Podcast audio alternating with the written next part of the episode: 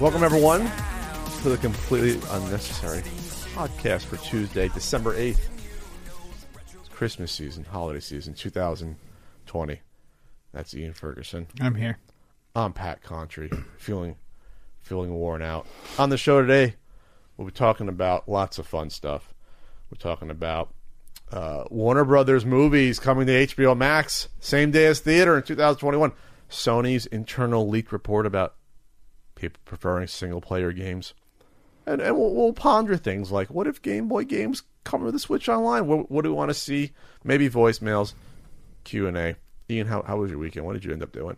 What did I end up doing? I worked. It's a work weekend. Work. It's December. It's the busiest time of the year uh, for Luna. So just busy, busy, busy. Um, yeah. Other than that, not not a whole lot. Uh, Vonnie and I started watching the new episodes of Pokemon they put on TV.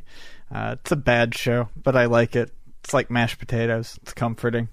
It's not complex. Very simple. I wouldn't call I wouldn't call mashed potatoes bad though. I mean, bad for you, but they're not bad. They're they're, they're, not, they're tasty mashed potatoes. they're, they're they're easy and simple and quick. Um, Oh. I made split pea soup. why don't you Why don't you watch Unsolved Mysteries? There, all the episodes are on YouTube. I've watched. I, I've watched like the first six or seven seasons Okay. of Unsolved Is Mysteries. that the classic seasons up to Yeah, like, I- like ninety three? I, I've watched. I, I, I did that a few years ago. They put those on Amazon Prime, and uh, Update. Vonnie and I tore through most of those pretty quickly. Well, now though, unfortunately, on Amazon Prime, it's like a deal with IMDb or something. So now there's like full three minute commercial breaks. It's like you're watching on TV. So I prefer prefer everyone watch them on YouTube. It's official, the same releases. You can watch them on YouTube right there. You only get like the one commercial maybe in 45 minutes. I, I, I've been falling asleep to them again like I did a couple years ago. And I think it's it screwed my sleep a little bit, but I haven't been taking the CBDs, so it's like Robert Stack's voice calms me yeah, yeah, talking it's, about missing and dead dead hitchhikers. it's Somehow- calming. Once they get to like the the stories where they're reuniting people, that's where I can. I off. never understood that, Ian. You don't like you don't like the happy ending after after there's death and mayhem for a half hour. You don't like the w- one positive palate cleanser. I don't.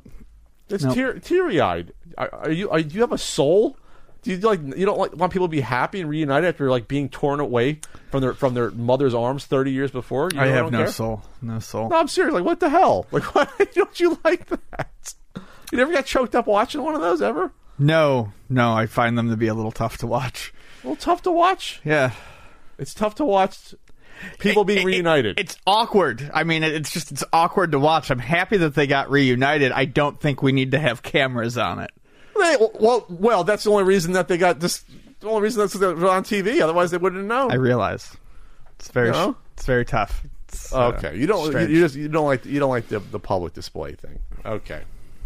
Um, this weekend, what did I do? Oh, I I uh, I'm putting together an NES Punk video, so I was going to edit that, and it probably won't be done by uh, this weekend, which is the NES Marathon 10th annual, benefiting Feeding America.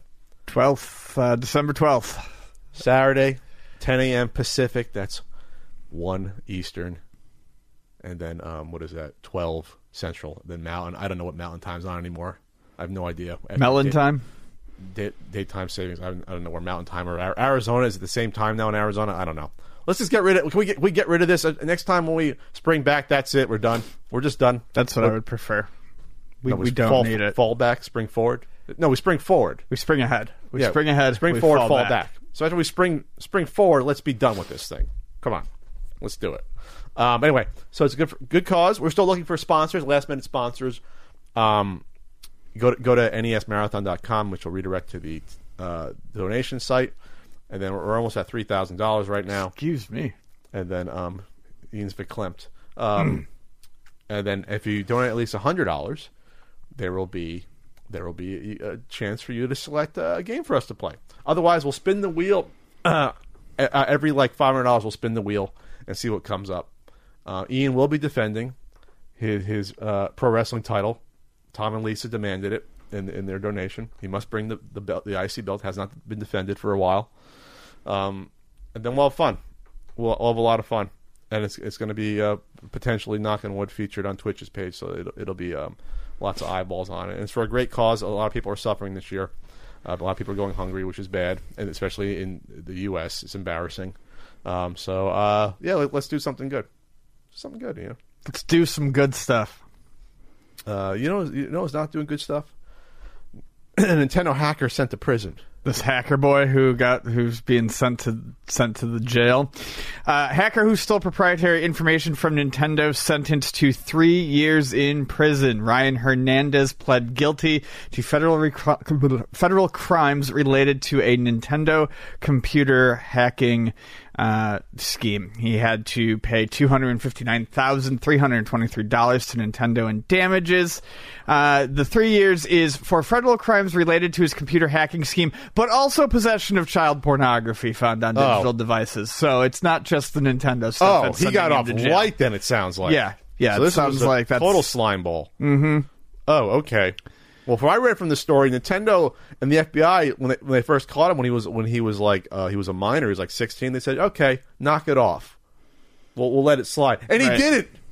He didn't let it. He didn't let it slide. Like when Nintendo let it slide, but he he kept doing it. So I have no sympathy at all for this person, even before the CP stuff.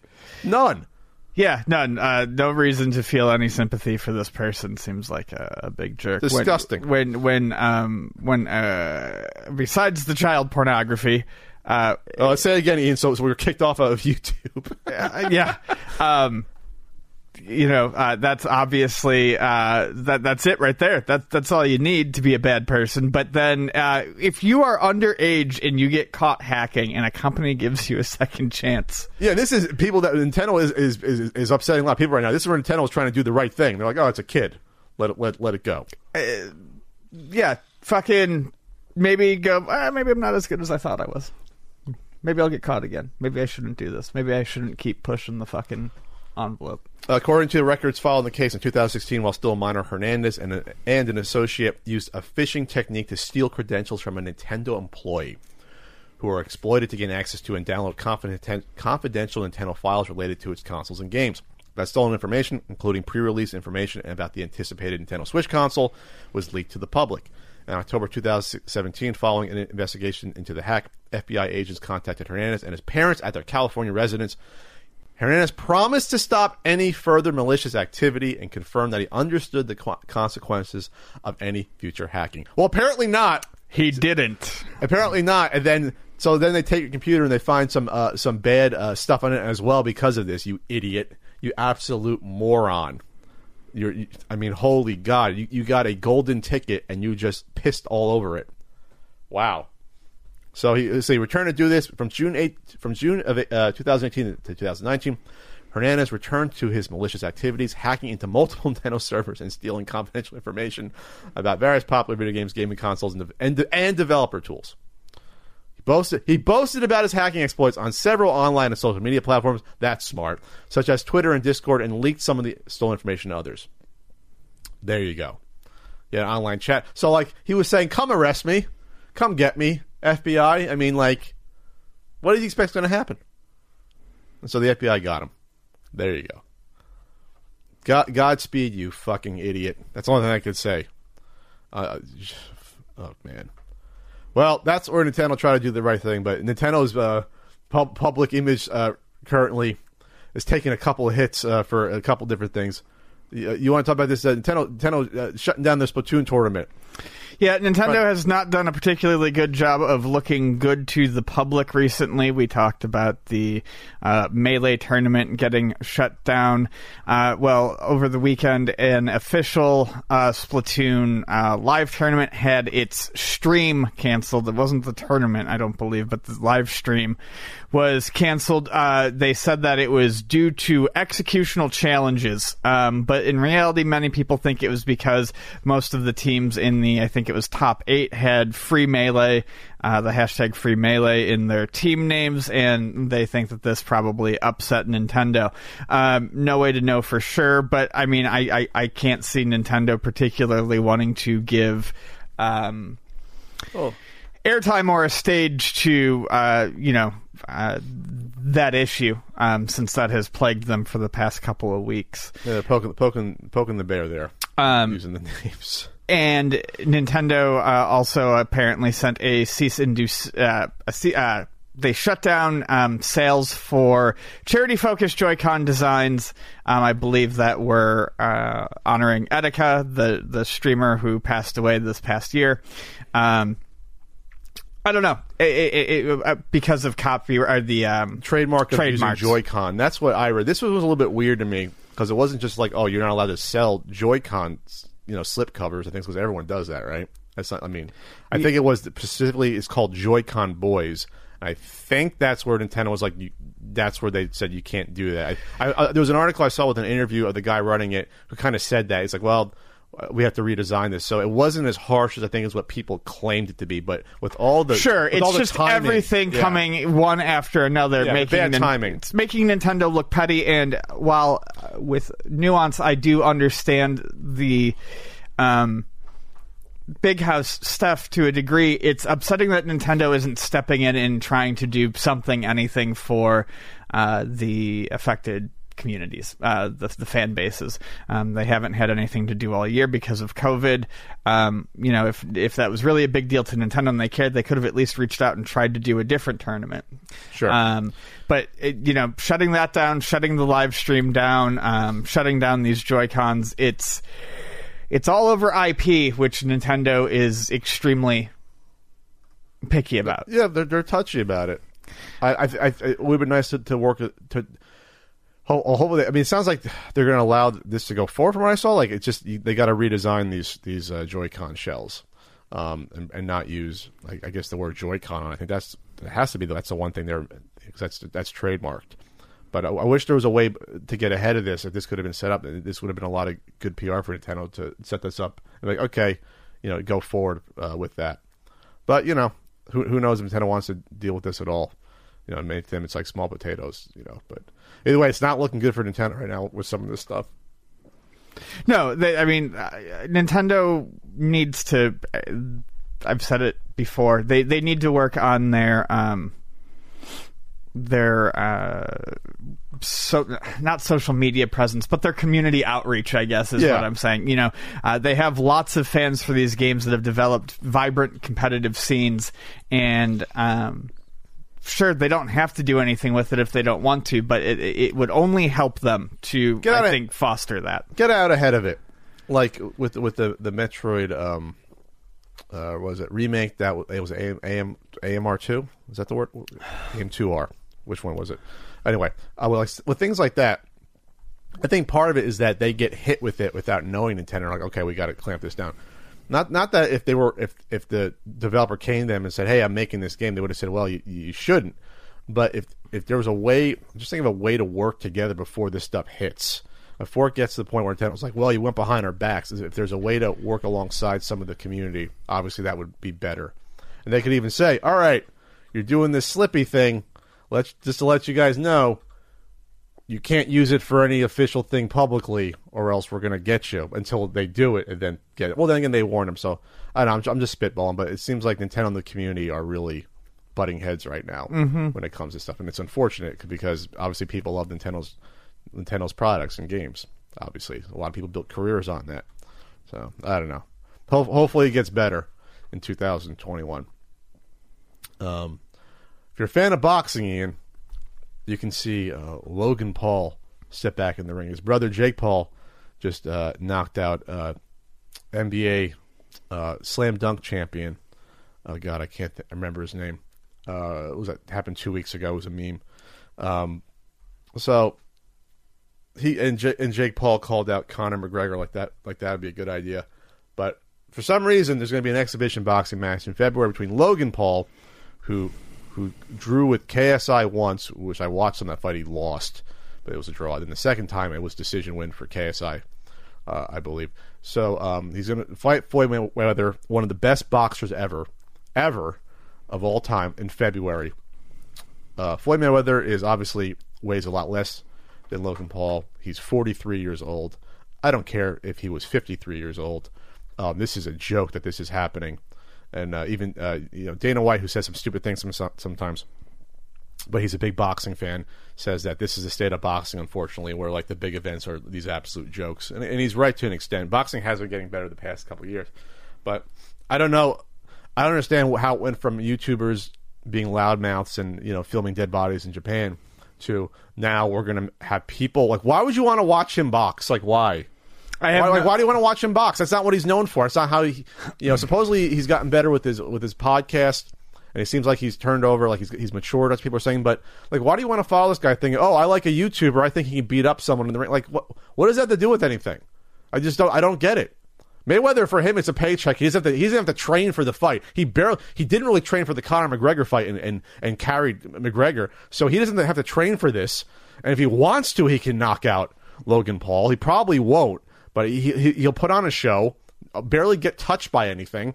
And I don't understand this at all. It, it's it's a freak show. I mean, I'm to check it out. I, I'm cu- I'm curious. It works. I mean, I'm not to buy it probably, but I'll check it out. You know, the highlights. It's insane to me. I, I yeah, I have no interest in it. In fact, up until you said this right now, because I saw Jake Paul was in the news recently for boxing, I thought this was another Jake Paul match. I just realized that Logan. I'm just It was Nate Robinson he knocked out. Yeah. Jake Paul. the Jake Paul and um, Logan Paul. I get the two of them confused. And yeah, Logan, Logan Paul. Paul's Logan Paul is, is the older, slightly more mature one.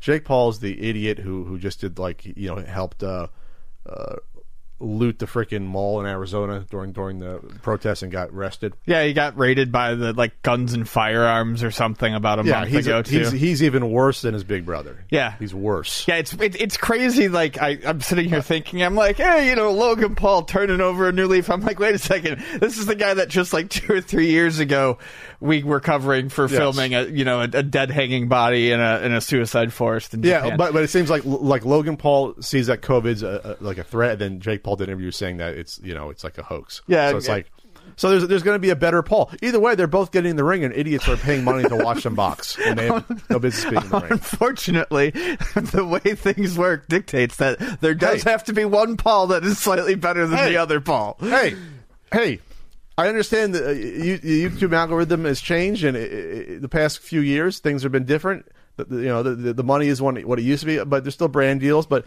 I guess you want that money, get in the ring. You know what? I'll get in the ring with someone for for half a million dollars.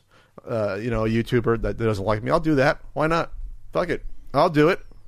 So if someone's going to pay, let's do it. Who out there doesn't like me? That that wants to the- that can support people buying a pay per view. You know, it can't be just a random person because no one cares about you. It's got to be a, a big YouTuber. That who should I fight? There's a list of like four people probably want to fight me. Um, yeah, yeah, it's a freak show. It's a freak show, Ian. All right, what else is going on? Oh, you know what's going on, Ian? Pins, Holidays. books. Holidays are here. So you got pins and books and enamels and RBI baseball stickers, the unlicensed ones, at ultimatenintendo.com. Shoits. Uh, if honestly, if you want to make sure you get, uh, if you order a book, you want to get it before Christmas. Things are always slower when you ship things like a week before Christmas because it's it's it gets nuts. I would probably order it to be safe by like this Saturday the twelfth. Order order your stuff, especially the books because they come from the warehouse and they get they get locked down. The warehouse isn't just my stuff; it's a lot of people's stuff that they got to get out there. So make sure you get your order in by I say the twelfth. That gets you a good twelve days before Christmas in order to get your your books at ultimatenintendo.com. Uh, dot com. so thank you so much. Order your goods. Um, I'm also on Cameo. If you want a Christmas message, cameo.com slash Pat Contri. And if you're in Europe, you want the Super Nintendo books, go to puka puka games.co.uk. Our pal, pal Kieran there selling those.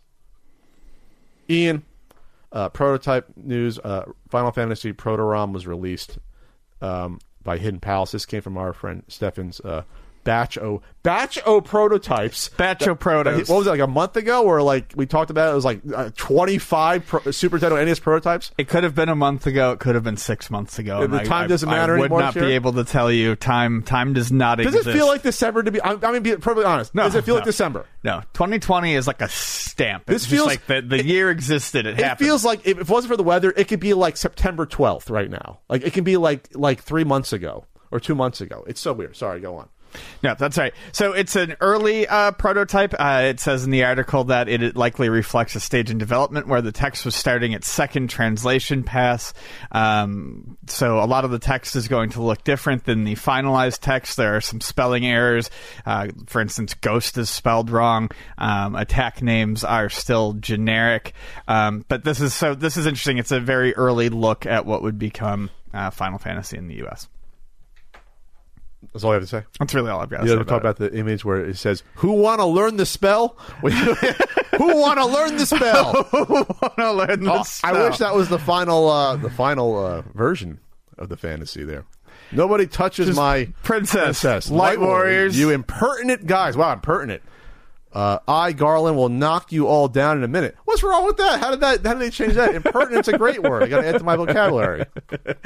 That's a good one. Who want to learn the spell? Who want to learn the spell? Who want to be a billionaire? this would be fun Uh. to play. I think just for the the text that they um, they were saying that perhaps this was not being translated by a uh, native English speaker. It may have been um, a, a a person who from Japan who knew English secondarily. I was going to say because who wanna impertinent is not a common word. impertinent adjective, not showing proper respect, rude. So there you go. I got to add that to my vocab. It's a good word. I got to fit it into a certain N64 guidebook review somehow. Impertinent. Got to find who was impertinent in doing a, a game that was bad. Um, they say that it was possibly uh, translated uh, in house at Square by uh, Kaoru Moriyama. Uh, that's from an interview given by Frank Cifaldi on the unreleased localization of the sequel. That person also did the localization for the unreleased sequel that never came out. So I believe the English language that we see in that prototype is um, translated by the same person who did this. That's interesting. Oh, that, that, that reminds me of Frank Cifaldi. Pat has prototype news. I got I, I can bring something to the table every now and then here. I'm not just some goofball who who doesn't really know about stuff talking about it here, right? So someone on Twitter contacted me that in Canada they got a Big Nose the Caveman game uh, somehow. I don't know if it was eBay or they found it. The label was entirely different art. Really? It was a it was a labeled game, different art. The manual was different art, and the poster, it, it looked like John Goodman, almost from um, Flintstones. That's what it wasn't as goofy as the normal Big Nose Caveman. And so I was like, "Oh, that's interesting." And I looped in Frank, and Frank said, "Yeah, that's a prototype." And then when he when he put on the title screen, the guy said it said Galoob first, and Galoob put out um, the um, what is it? Galoob put out the uh, Game Genie, um, but then in Canada it was Camerica. In the U.S. it was Galoob. So like there's some relationship there. But so the title screen was different. And then Frank said Frank has obviously infinite prototype knowledge. He said that there were other prototypes that Camerica did that had like it had a white box, a white box that was written on it, what it was, and Frank said that was similar to other ones he had seen from uh, Camerica there. So there you go. Maybe it gets dumped. Not, not not a huge amount of big nose the caveman fans there. It's a, it's an all right game. it's not a bad game. The sequel is more like Sonic on on, on a wheel. Uh, big nose freaks yeah, out. Big Nose Freaks Out is it's a an, it's an interesting game. game. It's an interesting game. Trying trying to trying to be Sonic on the NES there, but that's you know P- Pat's contributing something here. I'm not just a goofball with big hair, am I? Yes, you are. Yes, I'm contributing something, or yes, I yes I have just goofball. with- You're a goofball. Oh, Ian, you should have left it vague. Now I know you hate me. Uh, then there, we have an Atari VCS update. Update. So they had a weekend post saying, um, "Happy weekend, Atari VCS backers and fans." And they had a post, uh, "Hello, backers. We have a quick update before the weekend. While we were still waiting for some of the joysticks, uh, I guess to get through customs or arrive, we now have enough to get things going while we wait for the rest to arrive. The warehouse will begin sorting, packing, and shipping of Atari VCS hardware starting next week." next week, according to order sequence and regardless of geography. So I guess you ordered it first. I don't care where you are. You're in Morocco, you're getting it first. International backers, please make sure you have a travel plug or adapter to make the US plug on the Atari VCS work in your country. Everyone, please also know that you will need to need an internet connection to activate your unit. Finally, watch for the campaign header on the Indiegogo page to switch to shipping. We will, of course, be in touch with more info and cannot wait for you all to get your Atari VCS units, joysticks, and controllers. There you go, Ian. It's going to be in people's hands. It happened. Yay! Everyone can hold it and be like, "Why did I do this? Why did I back?" Well, this? I think people will find some weird use for this. It'll be an emulation device in sandbox mode. It's a, it's a, yeah, it's, it's an not, expensive.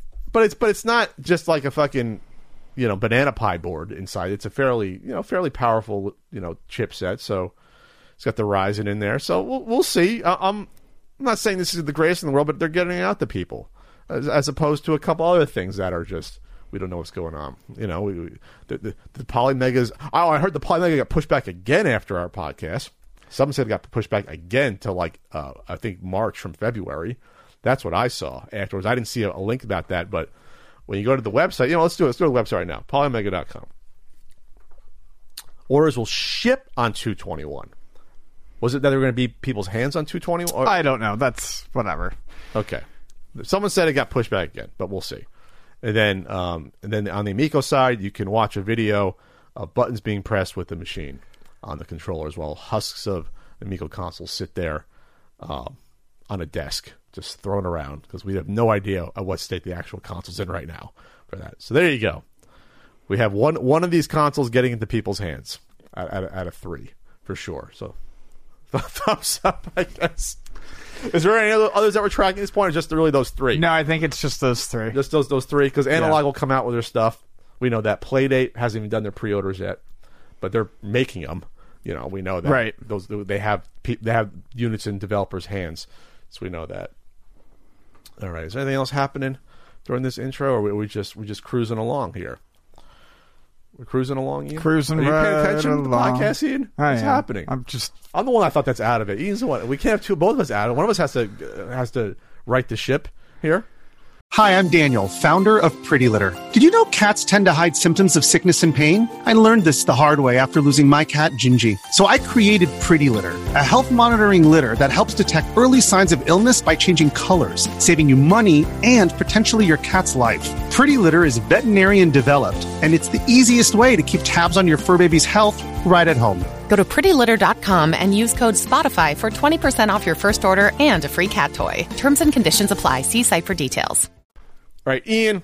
Sony internal documents were leaked, uh, and one of the main uh, tenets was that people prefer single player games. makes me so happy to hear that. There's so so the, the basic the, the the the gist of the study is that um, people prefer to play single player games, um, but they have a tough time actually working that into their schedule. Um, Schedule. and a lot of uh, I think over the past few years, you know how like uh, th- there was the pivot to video uh, with like news sites and stuff like that. Like ten years ago. Yeah, and it was all shown to be like bullshit, and that there was really no data behind that. It was just so they could get more ads and stuff in there. Video games have spent the past, I'd say, decade and a half trying to convince people that what everyone wants to do is play an always online game that is constantly evolving. And people don't really want to do that. There's definitely. Um, uh, room for online games and people want to be able to play stuff with their friends. But being able to sit down and relax and unwind and enjoy a single player storyline or video game on your terms is something that has gotten, I'd say, progressively harder and harder to do. As they constantly keep trying to find new ways to work in online modes and reasons for you to be online. There's been a huge um, increase in the games as service model over the past 10 years. So that would be uh, games like um, Destiny or The Division, games where you buy a game and technically there is a full standalone game on there, but it's usually kind of short and rushed, and they fill that in with more and more expansions and the need to be online, even if you don't always have to be playing with someone else. You have to be online and playing in that persistent world. Sure. And um, that I think takes a, a toll on people. On the other hand, single player games are great, but these single player games are getting so crazy and so in depth that uh, even if that is what people want to play, a lot of these single player games, it seems like to get anything out of, you have to turn the game on and almost commit a couple hours to the game to feel like you've progressed or done anything between, um, you know, going through menus, leveling up, doing side Tutorials. missions, tutorials, and things like that. By the time you turn it on and get anywhere, it's already been a couple hours. So uh, yeah, it's it's it's getting tough, I think, for people to work games into their schedule, even now uh, in a time where people generally have more time than they usually would. Yeah, I mean, I'm not shocked to see this study. Um, then it said about this is one of the reasons why I guess they're they're working in these uh, PS5 activities system. Um, so you get, I guess, like a checklist of stuff to do versus just, I guess, how's it different? Regular achievement, you just do an achievement, right? I think activities, it's just like a, a smaller. It just gives you like, okay, do this now, do this, do this, like just little things. Like an achievement can be a big thing, like oh, yeah, if you're playing Miles Morales, you know, uh, I don't know, uh, do every side quest or whatever, which could take you forever. But I guess with this, it's like, oh, swing around this part of Manhattan or something. Oh, I get that done. So maybe it's just, it, it, it's more reasonable for the non-gamer lifestyle where you don't have, you know, 20 hours every week to put into a single game. You know what I mean? Like that's what it sounds like. They're finding that that uh, uh, not work-life balance, the gamer outside gamer life balance, I guess. gaming non-gaming balance. So that that's interesting uh, for sure. Uh, let's see what what else was in here. Um, when this was shared on Twitter, this is a, a Vice article. First broke this by Patrick Klepek. That name sounds, sounds familiar. When I shared on tw- story, it prompted a sur- surprisingly visceral reaction. Equal parts backlash for Sony, openly advocating for people to avoid immersing themselves in game worlds, and praise from people who are excited for a different way to play their games. I thought it would be interesting then to better explain Sony's own internal logic for why it made this uh, feature such a big part of PS5 based on the confidential documents. Um, documents distributed to a select number of developers in 2019 were part of a two part presentation explaining activities and game help, which let players pull up walkthrough videos without YouTube. Oh, I didn't know that. That's interesting. That's something they're thinking about doing? Yeah. Walk you through the game you just got instead of going on YouTube? Well, if they exist anyway, you might as well make it easier. Why not? Um, and so you know, going back to this, uh, the, Patrick Klepek was writing about the um, the activity system, and it's interesting how you know uh, in an open world game you can you know you can either you know find the x that you have to go to on a map and you know walk there to start your mission or you press the playstation button and it literally brings up a list. It looks like almost looks like a list of videos after like you finish watching something on YouTube and you can flip through and actually start the activity so it, you know there's an example where it's showing um, Miles Morales swinging around the city, and they bring up the uh, activities list, and he simply picks to start. Um, I think it's like a lab that he has to investigate or something like that. Yeah, there's a Roxxon lab, and it tells you about how long that activity would take, about 15 minutes, and you can jump right into it. Um, I can see where some people might be upset by the fact that you, you, you lose the immersion, but I'm a game player that if I get too lost or if I can't find something that a game is trying to point out to me, I will get frustrated and I might walk away from it. Uh, I, I like this idea. I like the ability to um, jump into these side quests in an efficient manner, and I feel like that's a game respecting my time, realizing that not everyone has the time to fully explore the world, but probably still wants to play the game and still do some side mission stuff. I actually think that's a very cool idea. in this presentation, um, Sony explained that in reality, its internal tracking data shows that single player is thriving, and PlayStation users are regularly spending more time playing offline than online. So I thought about a type of person that might be turned off from a game that encourage uh, online playing, and um, to me, I find non-online play, you know, single player games, it can be, you know, you do it at your, your own pace more so, right? Yes. It's more relaxing. You don't have to worry about assholes online, potential trolls, potential, you know, uh, i- bad internet connection ruining your game if you're playing like a shooter. Like, like there's so many more variables that come into playing online. It can be a much more sp- stressful experience, and sometimes you don't you don't want that. You just want to just hey, I want to screw around. Let's, let's just say I want to screw around in Red Dead Redemption. I want I want to get on a horse and just go out somewhere and just see what's around. You know, kill a bear or whatever Kill a bear. shoot a bison. You know, like I don't want to worry about you know some thieves coming after me or something or you know whatever that online or griefers or what have you in some of these games. Like I just want to I want to relax. I paid sixty bucks for a game. I just I just spent an awful day at work. You know, it's Friday night. I just want to relax and play a game. I don't want to worry about bullshit. I want. To, I don't want to deal with people outside of the office. Let's just say Sure. while I'm playing my game. Virtual people, yeah, I'm in a saloon, but I don't want to deal with actual people in my game. So I see a lot, a lot to that. Um, company I'll outline what players say are there problems with single player games. So these are the problems. No idea how long I might need. Don't play unless I have two plus free hours. Takes a lot of time to scan through long help videos when stuck.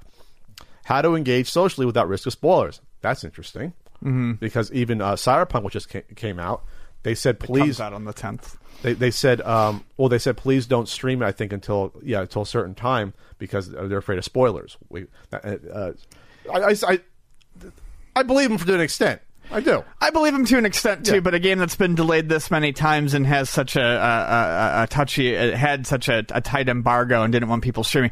It's also because they don't want any sort of negative press to hit before release date. The- oh, I, I'm sure, but I'm- it's but it's been well reviewed for the most part. So it's been right down the middle reviewed as far I saw as I can tell. I saw a lot of five out of fives on it. No, what did IG? What did IGN? I don't know. IGN gave it like a nine out of ten. Yeah, so people, most people go off IGN. A lot of people do. GameSpot, I think, was a seven. That's not bad, I believe. Um, anyway, so uh, and forgot what I was doing. This is a good one. This is the one that gets me sometimes. Forgot what I was doing in this game last time. Oh, that Hard happens to all get the time. back yeah. in. Yeah. If it's so complex, say say you slipped out of G, you know GTA Five for like three months, and you come back and you're like, what the hell? What, what was my last mission? What was I doing? What was what was the story going on? What car was I trying to get? What That happens to me in like RPGs all the time. it's almost like if someone if someone Ian plucked you out of your actual life, right? They plucked you out and then wiped your memory. Three months later, they dropped back in. It's like, all right, Ian, start living your life again. What? What, what was I doing? What was I? What was I just? What was I cooking? What was I? What, what was I fixing up around here? What's happening? I can totally see that. It's not like you're you're you're dropping in and out of a you know a retro game, which you can beat a retro game in an hour total. These are games that can take hundred hours to, or more to get through. I, if I went back to Breath of the Wild today, I can honestly tell you, and I, and I put twenty, we'll just say twenty five hours in Breath of the Wild. I can honestly tell you, I have no idea where I am in that game. Oh, I I would. I, No yeah, I believe that. I think I just met some some fish people. I think that's where I'm at. I, could, I think I think I got I got a I was pissed because I had a good great horse that I let go. Like I got off it and like ran away. I I remember that. That really that actually made me sad. I was like, that was a good horse. It was a good rate. Like I found like a nice horse, and we, and we got along well. And I trained it. That's the only thing I remember from, from last from Breath of the Wild. By the way, you see that the, the Breath that Breath of the Wild clone came out, and people were trying to defend saying it wasn't a clone of Breath of the Wild when like Which one? Oh, the, we talked about this one where I mean the art style's the same. The um, Oh, sure. I thought you were talking about Genshin Impact for a minute. no, this is this isn't this was um, what the hell? Anyway, it was it was funny because like the trail there was a comparison video showing every gameplay element was the same. How you how you how you climbed, how you can glide off. How you can shoot the bow and arrow was the same. There was an there was an element to the game where you know how you can lift stuff with with with your uh, your tablet. Yeah. you can lift stuff the same way in this game. Like you Oh. imagine move, like it's this like the shr- there's like shrines. I'm like, no, this is a this is a above a clone. Like you can't sue over this, but you're surprised Nintendo wouldn't sue over that they sued for other stuff. Sorry, that, that was a that was an aside. I just saw that before. What were we talking about? Single player games. Uh, in an ideal world, in an, ide- in an ideal world, every player has the time to spend hours per day, every day playing games. Reads a slide on top of a photo of a man holding a baby and a cup of coffee. In reality, this is what I would say. Most people have jobs or kids or school or all of the above. Often free time comes wedged between other obligations. An hour before bed, a 30 minute break between homework assignments, a few minutes before your online multiplayer match. Let's even try to work in that. Well, I got a few minutes. So I get turned off if I see a game where it's saying, "Well, you got to you got to have a six to seven hour chunk of time set up, like sleep time, in order to really get into this game." I'm out at that point. At this point, I'm not in, I'm not in college anymore where I could do that. I'm not even in my mid to late twenties where I can do that. I just at a different place. So it's like a lot of people are as well. I, I now want to see the slide of, of the kid of the guy trying to hold the controller and a baby and a cup of coffee. Uh, the other problem Sony proposed was that people don't have enough information to, to determine when and how they should play a single player game. That's interesting. If the marketing of games evolves to the point where they tell you, all right, this is how much time you need to put in, and, and this is how you should do it, that could be interesting. I'm be sup- I, you know, I'm surprised that that's not something that they that Recommendation they've tried. I mean, because you look at board games and stuff, and board games always have that you know, 45 minutes or whatever. Right, and I'm not. yeah. I guess it's hard to determine, but someone take a look at your gameplay loop and determine, you know, what is a reasonable amount of time to set aside. If it's a, you know, an arcade game or a platformer, you know, you could probably say 30 minutes. If it's a, you know, a role playing game or something open world, you might want to say an hour to an hour and a half. I feel like there's a way to, you know, at least give people a rough idea of that. I talked to someone recently who's big into arcade games. Maybe maybe they just did a Kickstarter, um, and they said they're a little bit older, but they even said, yeah, that's why I, I like arcade games because I can get in and out of them quick. No, that's They're fun. You get into them, you get out of them in twenty minutes, and that's it. You're done. I say, oh, well, yeah, now, the older I get, that's that's where I, I find myself uh, spending most of my time too. Is when I look at the amount of games I've played over, especially just since like COVID started. If you look at what I've paid attention to, it's mostly been um, my PC Engine stuff or the arcade game archive stuff that I have downloaded on the Switch. Games that I can pop on and feel like I've had I've accomplished something, even if it's in 15, 20 minutes. Okay, my high score is a little bit better. Or, oh, I practiced this aspect of the game. Um, I don't ever generally feel that way with with the large story type games. sure. AAA Yeah, games. you making progress on Mr. Driller? You making progress there? Yeah, I am. Gotta get the, you get, get that high score, and you got to record it. Remember? I think someone else is going to be getting that high score before me. Oh, really? Someone in the know? You have like a whole cabal of Mr. Driller people that Mm-hmm. are trying to do that? Okay. It's a quest for Ian. All right, you do that, and I'll go for, uh, well, Rolling Thunder. Would that be high score or time based? Because Rolling Thunder, you got to get through that uh, pretty quick. You can't really stand around and get points on Rolling Thunder. That's probably a time based one, I would think. That's like a speed run thing. Sorry. Now I'm just spitballing uh, my potential foray into competitive competitive arcade gaming. All right, well, that's check it out. The, the device article. We'll link it. This is a this is a great article because it brings up a lot of things that Ian and, and me have stated before, but in a more eloquent way. And, we, and there's research to back it up uh, from Sony. Sony realizes this is a thing. Uh, we can change. Should I start playing? To which part should I start playing? Reads a slide next to a screenshot from Uncharted. The options are there. The choices are clear. The game is calling. Pick up that controller. It's time to play. So we're, you're going to have gatekeepers saying, "Whoa, you should have the time to do it." Go fuck off. Go fuck off. I want to be entertained in my own way. Go fuck off. You be entertained in your own, own way. You want to you want to spend 12 hours on a game just to get familiar with it. I don't have that time. I'm doing stuff. I want to go to the zoo. I want to make a guidebook. I want to do other things just besides dedicate 30 hours a week to a single game. Sorry. And, and thankfully Sony's seeing that uh, you know evolving in 2020. As guys, our hair is part of our identity, part of who we are and how we feel about ourselves. You usually feel a bit different and better after a haircut, right? So if you start noticing that you're losing your hair, it can feel a little weird, like a part of you is missing. Let's face it, no guy's ever ready to go bald. Thankfully, now there's Keeps, the simple and easy way to keep your hair. Two out of three guys will experience male pattern baldness by the age of 35, and the time to do something about that is while you still have hair, so take preventative action. Nice thing about Keeps is you can get treated from home. No more doctor's appointments that you don't want to make, no more embarrassing conversations you don't want to have. You can get your medication delivered to you every three months, and you can say goodbye to pharmacy checkout lines as well. Keeps offers generic versions. They're the only two FDA approved hair loss products out there. You may have tried them before, but never for this cheaply. Find out why Keeps has more five star reviews than any of its competitors, and more than 100,000 men trust Keeps for their hair loss prevention medication. Keeps treatments start at just $10 a month. Plus, for a limited time, you can get your first month free. If you're ready to take action and prevent hair loss, go to keeps.com slash CU podcast to receive your first month of treatment for free. That's K E E P S dot com slash CU podcast. Ian, breaking news the past uh, past couple days. Big, big news.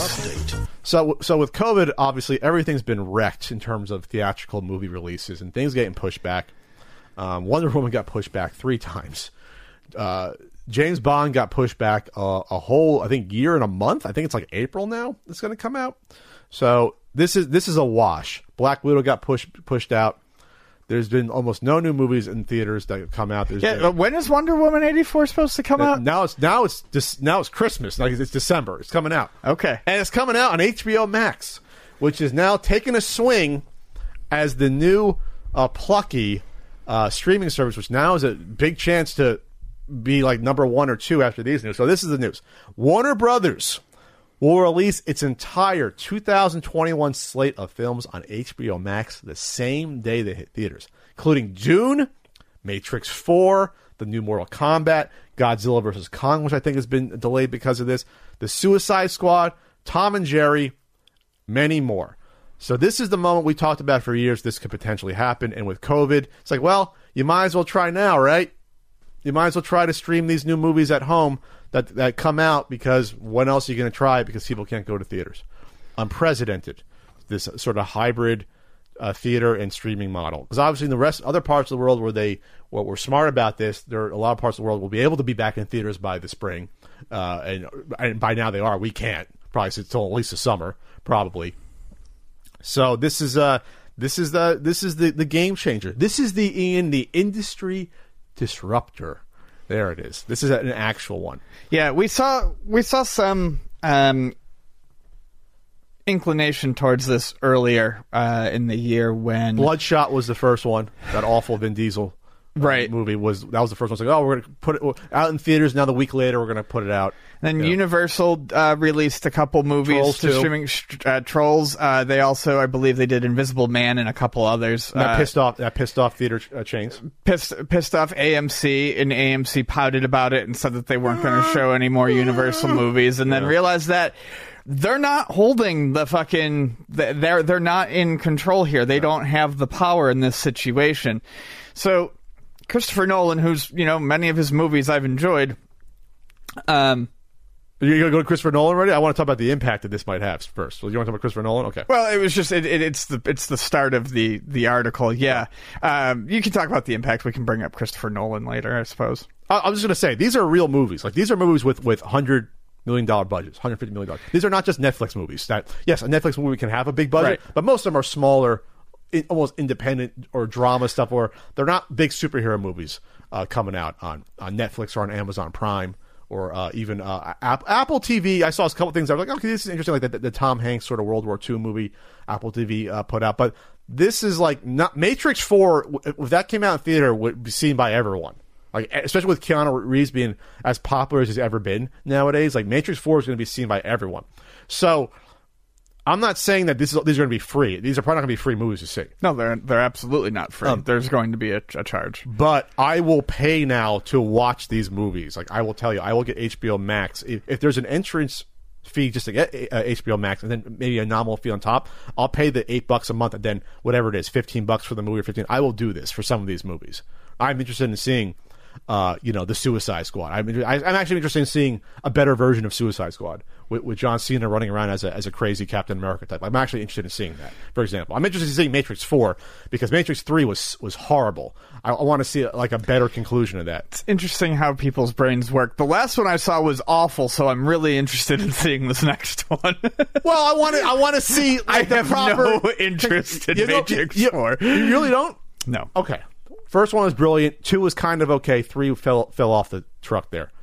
Um, but Dune could be interesting. And it, to to what you had said, the stuff that I had mentioned that you know had been released to streaming services uh, for a charge earlier this year, um, even Mulan. stuff like uh, Trolls and uh, you know Invisible Man, they're not the same caliber of movies as something like Dune, which Sure. would have been a a, a, a tentpole movie. Uh, you know, release for theaters in 2021. Sure, that that'd be like number one that weekend probably for a couple weeks. Yeah, Like, that that would be a very big release, and like you well, said, well, Trolls would be a big release, but it wouldn't make what Matrix Four would make. Sure. would make, would make like like you know a billion dollars potentially worldwide. You know, something like that.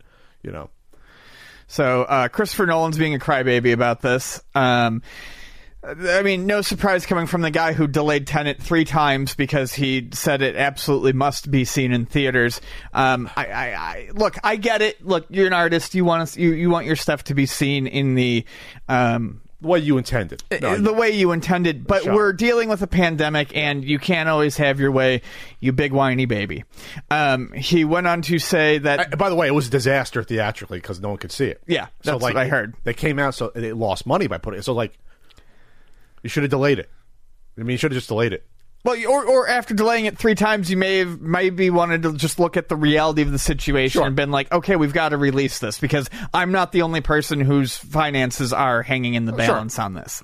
Um, he called the uh, the move uh, to the, what what Warner Brothers is doing very very very messy, a real bait and switch for everyone involved in the films, who said deserved to be consulted and spoken to about what's going to happen with their work, and then um, said that you know Well, they're not funding it. right. The directors aren't funding it. The the, the, the, the studios are. So they got to make their money. Like it, it would be nice to get their buy-in. It's like, hey, are you okay with this? But they don't have like we got to make our money back, or we're not going to be able to make movies ever again.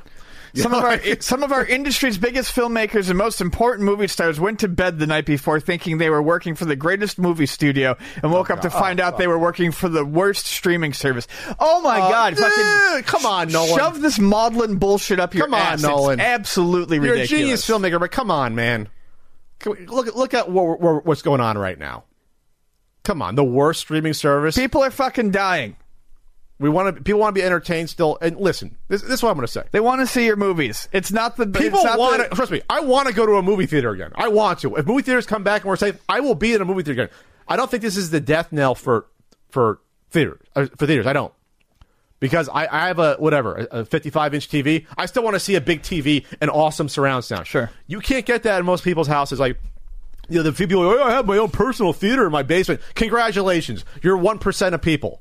Like I can pull that off. Like I have a pretty good sound setup, Ian. A big subwoofer. I got. It sounds pretty good.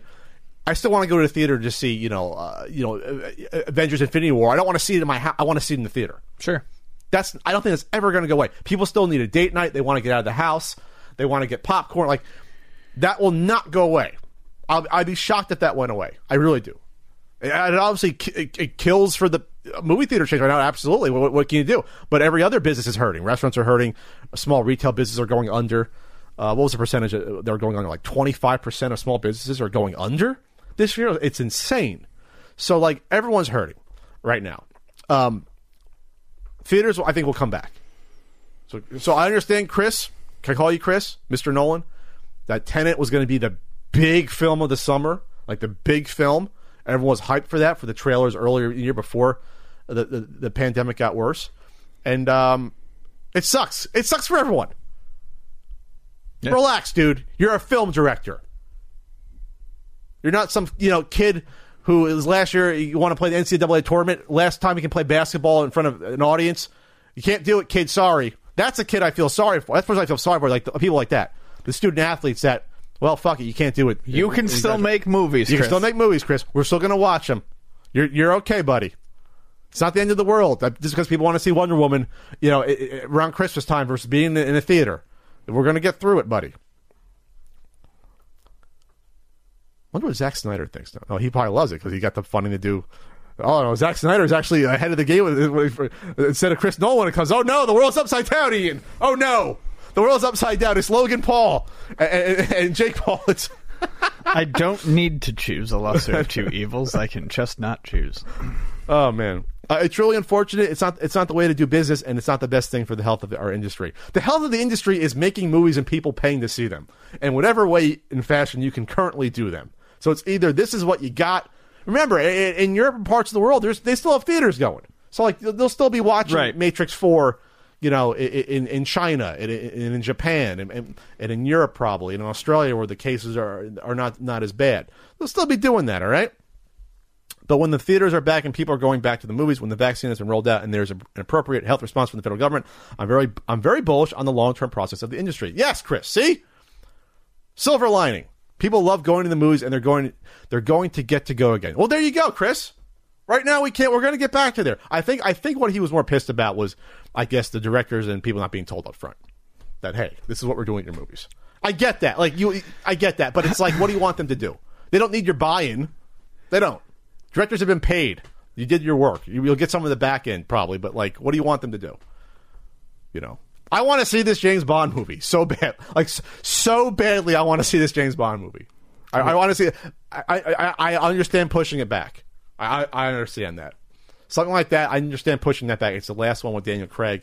A James Bond movie is an event going to the theater. Like, like I understand that.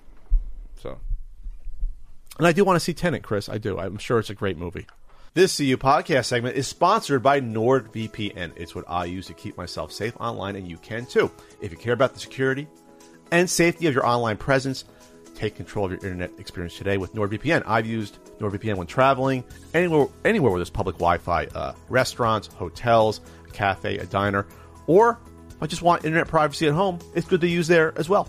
And NordVPN has got you covered with thousands of fast servers in 60 plus countries, no data logging, up to six simultaneous connections, 24 7 customer support, and an automatic kill switch, military grade encryption, and it uses double data encryption for increased anonymity. Take control of your internet experience today with NordVPN. And right now, take advantage of a limited time holiday deal. Get 68% off a two year plan plus four months free. Go to nordvpn.com slash CU podcast or use code CU podcast at checkout. It's risk free with Nord's 30 day money back guarantee. And it's a great gift for the holidays. I can be like, hey, Ian, for Christmas, I got you internet privacy. I know it's fantastic. That's nordvpn.com slash CU podcast. Get the holiday deal before it ends. All right, Ian. Uh, this was a, a weird rumor, which I don't think is true, but you know what? It's a light week. We're It's a light week. We're gonna we're, we're, we're pulling back we're pulling back the podcast curtain here. It's a light week. We're going to talk about this. Uh, so it was it was a it was a rumor that Nintendo was thinking about bringing Game Boy games to Switch Online, but that included not just regular Game Boy but Game Boy Advance, which is like two thousand freaking games in the in the Game Boy Advance library. It's it's ginormous. Uh, so it's interesting that they would go in that direction. Uh, I don't know, but I, I I would prefer to see some of the older Game Boy games first. I don't know. What, what do you think? Is would, it, would there be a market to bring the Game Boy Black and White and Game Boy Color stuff to the Switch? To an? So I would like to think that there would be a market for it. Sure. I, you, you would cry if there was not. I, I would like to think that there's a market for it. Um, and I think that there are plenty of games on the black and white Game Boy that are probably worth revisiting, uh, even if people haven't played them before. Yeah, put the you know the the Mario platformers that were on the black and white Game Boy out there. Super Mario Land is fantastic. Super Mario Land Two Six Golden Coins is really good. Um, Super Mario Land Three is the first Wario game, which is also very good. Um, the Kirby and the the entries in the Kirby series, um, as simple as they are, I think are worth uh, people seeing. Um, and then obviously the Game Boy and Game Boy Color Zeldas I was to say all the Zelda games, yeah. Are worthwhile. The original Metroid 2, um, the Kid Icarus sequel that most people forget about that was on the Game Boy is really good. We actually just covered that over at Yokoi Kids uh, a couple months ago, and it's a fantastic game. There are a lot of games on the original Game Boy that I think would be good to have available, um, not just for preservation and because of the, the history that they can they can show you, but because they're actually still very fun games to play.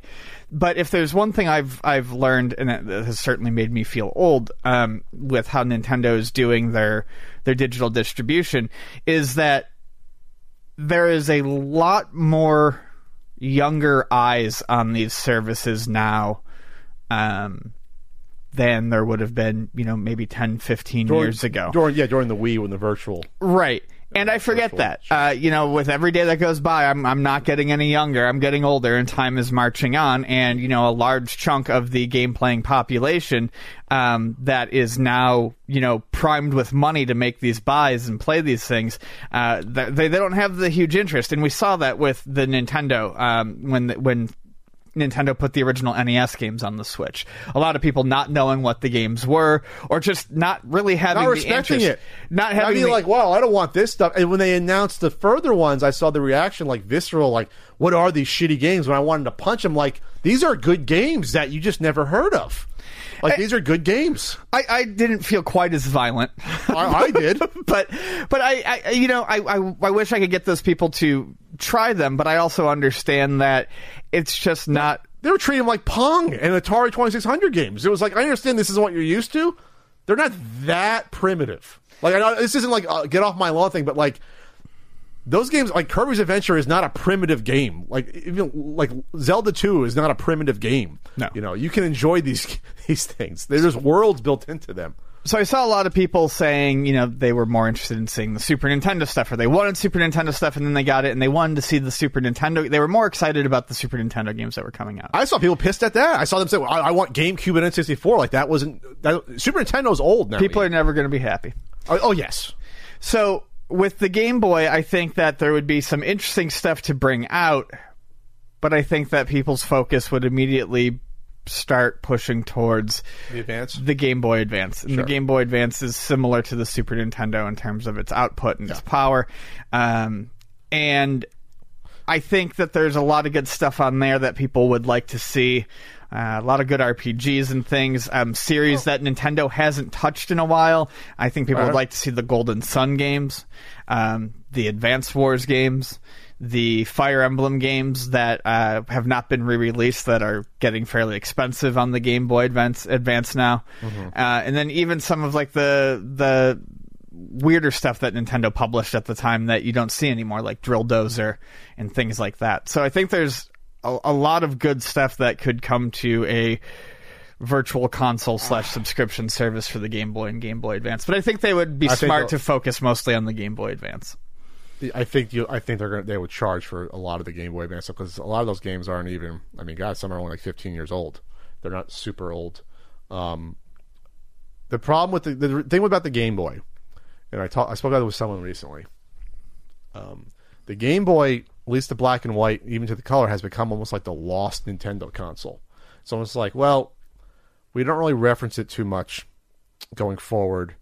Um, we don't really do retrospectives about the stuff for the most part. We, yeah, we remake we remake the games here and there, but we rather remake the games that even sell you the Game Boy games again. We'll just remake the Zelda Game Boy game. We won't sell that to you again uh, anymore.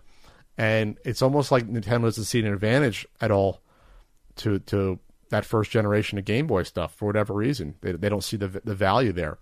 Um, obviously, stuff like Pokemon, people would love that stuff on, on the online. Like they love, like that. They would that Well, would, that would satiate most people. Just, just Nintendo forget. already did that on the 3DS. You can get, I mean, there are Game Boy games that you could buy th- through the Virtual Console on the 3DS. Sure. Burger Time Deluxe is one of them. I'm just I'm just thinking about what are the Game Boy games that that, that people would think, oh, this is worth it, or it's just a, a bonus. Because at this point, you have Switch Online. What is it? Twenty bucks a year for Switch Online. It, it's a value there to begin with. You get the bonus games you can play there. You could get stuff like Super Mario to play and Tetris on, uh, you know, Tetris Online uh, Battle Royale and things like that. So, at what point? I always said that uh, they're- they should do a tiered system. That would make sense. Uh, if, they, if they don't think they make money, all right. Well, at thirty bucks, you get these sets of games. It's like a cable system. Like that, I think people would be down for that. You get th- these games, uh, plus you, this is the base games, and you get this for five bucks more or whatever. 10 bucks more. I think that's the way to go for some of this stuff. But for some reason, they seem really reluctant uh, on for the Game Boy in particular. Very reluctant to sort of go back to that well. May- Maybe they think, oh, there's no, people don't like this stuff. Maybe they see the reaction to even, even the NES stuff. It's like, well, if, if people think this is about NES games, what are they going to think about some of these early, uh, you know, Game Boy titles? Maybe they will think they're too primitive. I don't know. I don't know, but it, but it, but it's uh, it's interesting how it's it's sort of been lost here to some people. Indeed. I agree. All right, what else is going on in this weird podcast? Um, Got a Patreon? We have a Patreon, Ian. We have a Patreon. You want to know how to access it? Ian, tell me, I forgot. Go to patreon.com slash CU podcast. You set up a system. You set up, you put in your information. they take your money and we give you things in return. Right. We do the full video podcast. Available. Yes, the full video podcast is available. I do a hangout once a month. I do a writing once a week. Uh, today, something's going to go up about the annual marathon, the NES marathon. Oh, oh, I want to read that, Ian. Yeah. Memories. Ten of them. This will be our tenth one this year. 10th anniversary. And you can vote on a Patreon poll topic. Babby. Yeah, what's so what do we got here? Well, I try to be cute and only do two choices this week. So, tied for second and third place is what do you miss most, most about gaming conventions, along with not applicable, was also uh, 24%. so, in first place, what retro games that you don't like historically would you tweak, tweak to make better, Ian? And you can start with your topic from last week because we talked about this on the phone. Did we? Space Invaders. Oh yeah, Space Invaders. two sure. shots instead of one. Two shots. You make Space Invaders two shots like Galaga, infinitely better experience. Yes. Talk about quality of life. I can get to the fourth or, or fifth stage now with two shots versus struggling and getting. To, I understand you wanted to eat all those quarters in Japan in the late seventies. Two shots to my shooter. That's totally reasonable. Um, so I would change. Uh, the first thing I would change is um, the uh, food mechanic in Gauntlet. So when I started thinking about this, I thought about a lot of like I started to think about like arcade games or games that I like in the arcade that obviously Oh, have food. Like mechanics that are to keep you putting quarters in. Um, in Gauntlet, your energy meter constantly depletes if you're not eating. So if, Sure, there's a decent amount of food though, but yeah, if, constantly if you down. if you take you can't, you can't dilly dally. Right, you can't dilly dally, and Love that word. you- if, if if you start losing energy, you have to eat food. It's not based entirely just on skill. You can't just be good at avoiding the enemies. You also have to keep eating food, or you can put coins in to basically up your energy meter more. Um, the other thing that I would I've always wanted to change in certain games, and I, I love beat 'em ups. I love beat 'em ups, but I've never been a huge fan of the special move depletes part of your life meter. How would you handle it?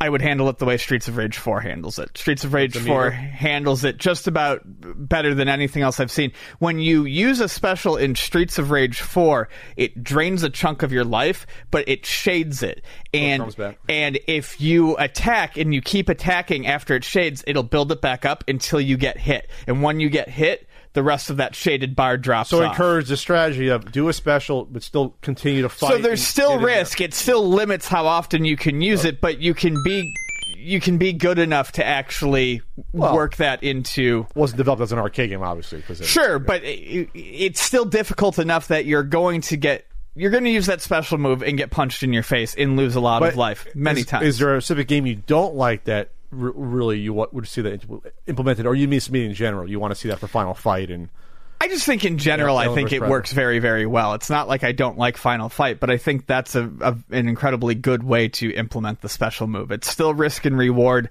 without feeling like it's just a way to get you to keep popping the quarters in.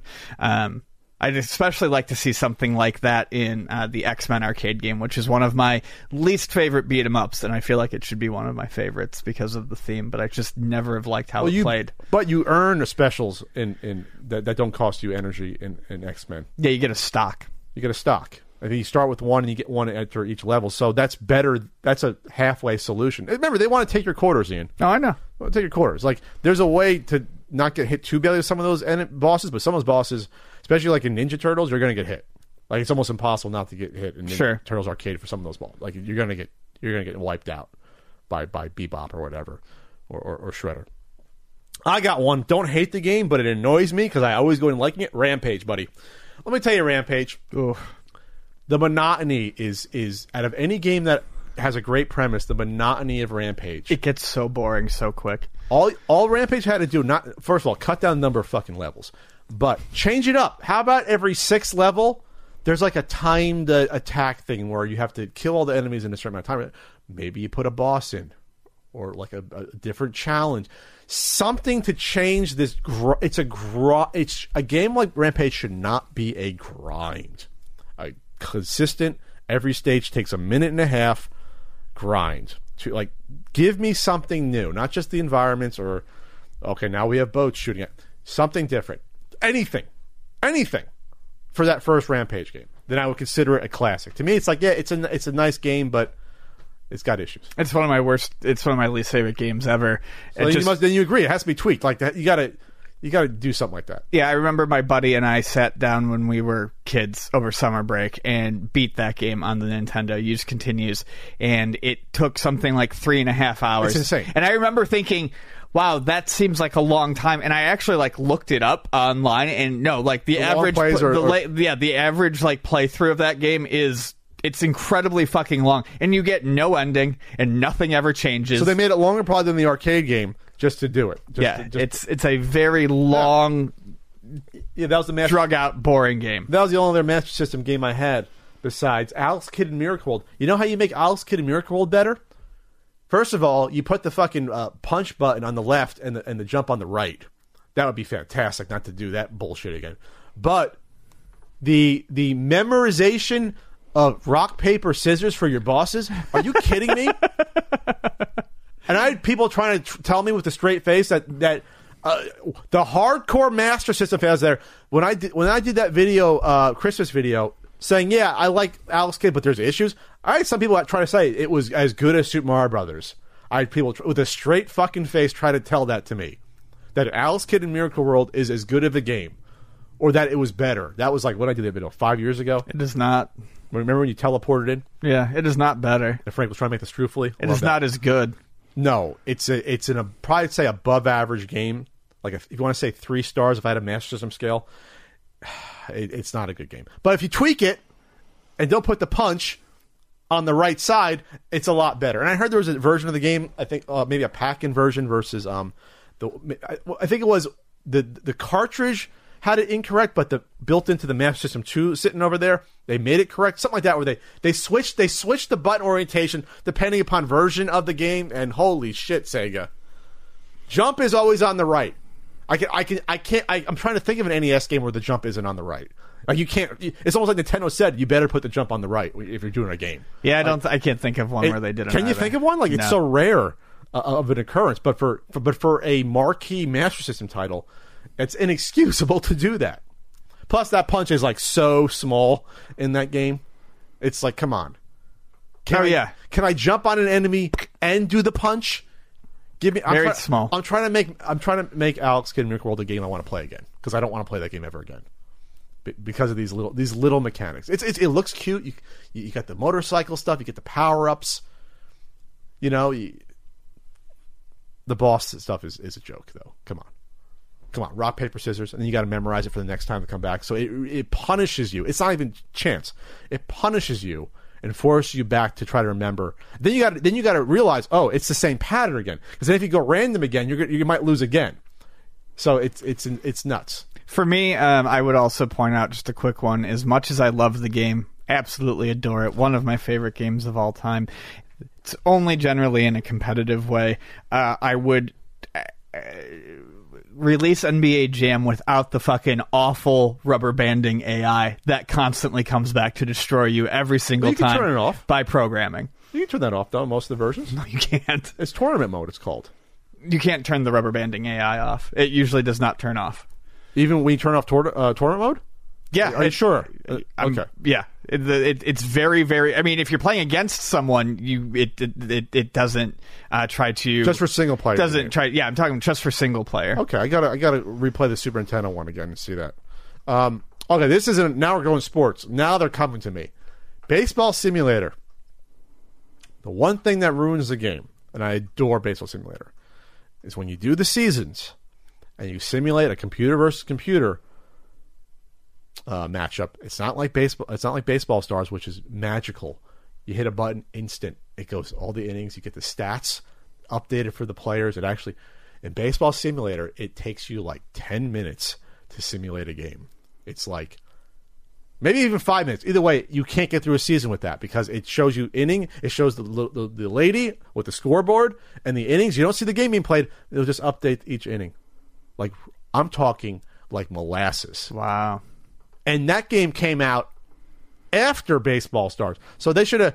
Eh, eh, eh, hey, hey, SNK, help us out here. How did you simulate your games quickly? What happened? What did you do? Like, I would, I would love to. Like, I'm sure it was just an algorithm that they used to say, okay, they know the the, the, the averages and some randomness. But I mean, God, with with baseball simulator, you might as well watch the game. It takes so long. They're showing it. That want to love that game, you can't play it. You can't play a season because of that. On an emulator, you could just like probably you know press the 800 x speed and go through it, like you do with RPGs when you're grinding. But you you can't get through it. It's a mess. Ian, how would you uh, how would you improve Wally Bear in the No Gang? Is there a way you can improve that? I mean, More wallpaper. more wallpaper. More wallpaper. I just want the sky to be those apples in the background. I think you should uh, by default get the frisbee instead of instead of Yes, yes. You don't. You don't need to pick you that up. ha- you should have that to you start. should have a way to attack in the game by default in a game like that because you can't just hop on the dog's head. You know, you get, No. you get hurt. Uh, uh, You should always have, uh, uh, I think, to me, a default attack in a, in a platformer. I think Yeah. that should be a rule, right? You should have a way to defend yourself in a platform. yeah, you should always have some sort of defense. I think I think if you did that, for the most part. I don't care if it's a wiffle ball bat they give Wally Bear. Some some way to make it a, a- a bit better there. Uh, is, there. is there any else on uh, any else trying to look at the shelf as, as a game that I'm like, oh, I love that game, but what are you doing? Chubby Cherub. All right? Chubby Cherub shouldn't have a time limit to it. Chubby Cherub just shouldn't. It, sh- it shouldn't. It shouldn't have a, th- a thing where, oh God, I can't remember my own review. What happens to Chubby Cherub when it, when it runs out? You um, you have the fucking, you, you lose your strength or whatever. You got to walk on the ground and get the balloons. Yeah, it's it's a disaster. Uh, Chubby chair because of that. I, I, I, you know, TNC. I don't know. Make the surfing a little bit less impossible in TNC. Yeah. Make it closer to how awesome the, the skateboarding is in, in TNC. I've gotten better. It's usually a marathon game every year. The surfing. I get to like the fourth or maybe fifth stage on surfing, but damned if I got to remember how I did it each time. Like, I, like what B and A actually does in the surfing. I I can't even tell you what B and A does in that game. What makes you go faster or up? Like like it seems random to me. You're gonna you're gonna die. It's just you got to do tricks before you die. I've seen people play it very well, so there's got to be something to it, but I, I don't know it. I think you- you're supposed to just stay afloat, and then it's constantly slowly going to the right. So then when you finally go, you hit it. It's it's uh, I, I I adore that game for the sound design and the graphics and everything. But my my lord, that's a rough half and half on that. Oh, by the way, and plus you gotta you know when you get to, to the end of the the skateboarding, the same it's the same then stage that repeats. Mm-hmm. You keep going through Just it. Just loops. It's just like, oh man, so good. And bring back bring back Cool Cat TNC. I'll buy merch today. For some reason, they went away from the, in the nineties. What the hell was that? Oh my god, was that an Amber Alert? Oh, this is a, a merch alert saying don't go home because of COVID. Stay at home. So that's what it is. Oh, okay. So that's good. It's good. Good. good to- yours didn't go off. I, I guess mine's not on uh, private mode. It's on. It's on the moon. Anyway, uh, any anything else? How about a Genesis game? Any, any Genesis There game it that you can, you can? Any Genesis game that you can improve that you don't like at all? You're the Genesis more Genesis guy than me. No, my brain's turning to mush now, thinking about this. 'Cause you got to think of a bad game in there. I got. I got one for. Uh, uh, how about how about Dragon's Lair? You you you uh, you give me more than a, a split second to think about something. Sure. bring, bring it back to Dragon's Lair. Okay, thanks for that Patreon poll topic. All right, let's do some voicemails, Ian. You can go to anchor.fm slash the CU podcast, and you can leave us a an audio message through your PC mic or your phone. If, if there's a way you guys can test out your mic to make sure it's not crackle pops, my ears don't go, I'd appreciate that. Uh, obviously, not everything's under your control uh, when it comes to that. Um, so uh, I, I wish I had the page open as a professional podcaster. I was doing this for seven and a half years at this point almost. This from what first one is from there's oh it's two Andrews. This is the first Andrew. Uh, here we go, Ian. Hey dudes, it's uh, your boy Little Robitussin back for a third week. Oh yeah. Uh, um, Little Robitussin. Um, I don't know who you are. If, you think we're boys, that's cool. I don't know who you are though. Uh, my question for you guys is if you've heard of the new 2D fighting game they're developing called Serial Killers. Basically, it's a uh, fighting game with serial mascots like Tony the Tiger, the Sun from Raisin Bran, uh, Lucky Charms Dude, etc., etc. They held open auditions for the voices. Uh, I personally actually applied for a bunch of them. But uh, if you go on John Riggs's YouTube, uh, he made a video on uh, everything detailing it, and there's a list of the uh, guidelines in the comments. So I was wondering if you guys wanted to maybe try a voice or two live on the air. I'm assuming it's a Pat only thing, but Ian, if you did it, I would laugh my balls off. All right, bro. Later. All right, bro. Um, I uh, I I- am not doing I any am- forces. do, what do you want to be, T- to the Tiger right now? Like, what do you want me to do? well, the campaign was sh- either shut down. It says it's closed. It was Indiegogo. It says zero. What were they using? Real mascots? And they're in, that would get shut down. Lickety split. it looks like they're using fairly realistic. Uh, They- well, no, they're they're they're, They're they're not. parodies? They're using parodies. Yeah, My name is Mikhail Sebastian. All right, I'm looking at the Kickstarter right now. Commandant Crush, Terror T. Oh, they're ter- pa- they're parodies of them. Yeah. Okay. So why did the why did the Indiegogo close? I don't it know. said, it said zero backers. Here, we, we look at the update here on this. This happened in November. Request for a refund. We've required. Oh, they require private funding. Oh, Oh. okay. Well, there it is. Well, there you go. Success story. Okay. Your serial killer games coming away, but I'm gonna. I'll just do a. They're great. Okay. There you go. go. There you go, uh, bruh, bruh. Hello, guys. I hope you will be able to figure out my accent. I'm Andrew. I'm from Ukraine. I'm your longtime fan, and I have a question to Patrick. Uh, I sorry if it's personal. I'm just wondering, what do you do for life? I mean, Ian, he has his own gaming shop, and what about you? My uh, guess is that you're doing some stuff like coding or programming because because you're able to calculate big numbers Wow. online. Wow, you've really fooled someone. see you podcast. Anyway, uh, thank you. Have fun. Oh, Andrew from the Ukraine. I would have guessed. Hello, guys. Oh, I sorry. hope I would have guessed Eastern European, but they, they blend to me that that region. But um, um, what what do I do for life? I uh, I do a podcast. I got projects going on. I, I produce stuff. I'm an online. I call myself if I'm if I'm on a date with someone pre-COVID, Ian, I'd say I'm an I'm an I'm an online content producer, but I also produce offline content. That's what I do. I quit my day job uh, July 2012. It's been eight years since I thankfully quit. When Ian said I was gray, I had no color in my face. you had no color. I had no color. That's what the job did to me. I had no color in my face. Plus, I needed some sun, sunshine there. Was there anything else there? No, that was it. Uh, but no, I, I, I dropped out of computer science in college, by the way. My father tried to push me that. I'm like, no, no. Hey, and Pat, my name's Jason. I'm huge fan of your show. I just wanted to give you a quick comment Ah. on your Dragon's Lair Replicade review from New Toys a few days ago. And it took me over a year to get my cabinet. It's definitely worth the money. I got mine at 90 bucks before shipping, but regardless, it's 120. We had over like 2,000 plus. I gotta stop. I, that, that's in my ears. Okay, so he got his he got his uh, Replicade, and uh, he got he's waited for over a year and it was good, and you got yours. So you guys agree. Some of, some of these are kind of old. I was happy with that. Yes. Thanks for that, uh, Jason. Oh, Jason has a second one. Okay, I'll try to get this. In. Hey, and Pat, this is Jason from Texas. Just wanted to ask Pat a question. Hey, Pat, I know you're a fan of Rolling Thunder, so am I. If Num- Numskull Designs or New Wave Toys comes out with a mini uh, replica version of the I don't want it. There's a mini version. I probably don't want it. Um, it would be too much of a tease. Um, and plus, now I have the real arcade unit. I just need it. I just needed work on a little work on it. A, a, a, a program ROM has to be um, reburnt because there were some image issues, and I and the controls had to all be ripped out and redone uh, on it. The controls are awful. I can't crouch. You should be able in Lord of Thunder Ian to crouch instantly from right crouch to left crouch. You can't do it. When I played, I was like, "What's this up?" I could like stand up and recrouch, and I and I couldn't play. Um, so the, it has to be redone. The monitor's in great shape. Um, thanks to uh, thanks to Skylar for, for picking it up for me. Um, I got a good deal on it, but it has to be redone. It, it's in good shape, and that's going to be that's my all time favorite arcade cabinet. I got it. I want one or two more. That's it. I want I want a Popeye cabinet. That's my favorite early '80s arcade cabinet, and maybe one or two others, and that's it. Um, here we go. Hey, Pat. Hey, Ian. Big fan.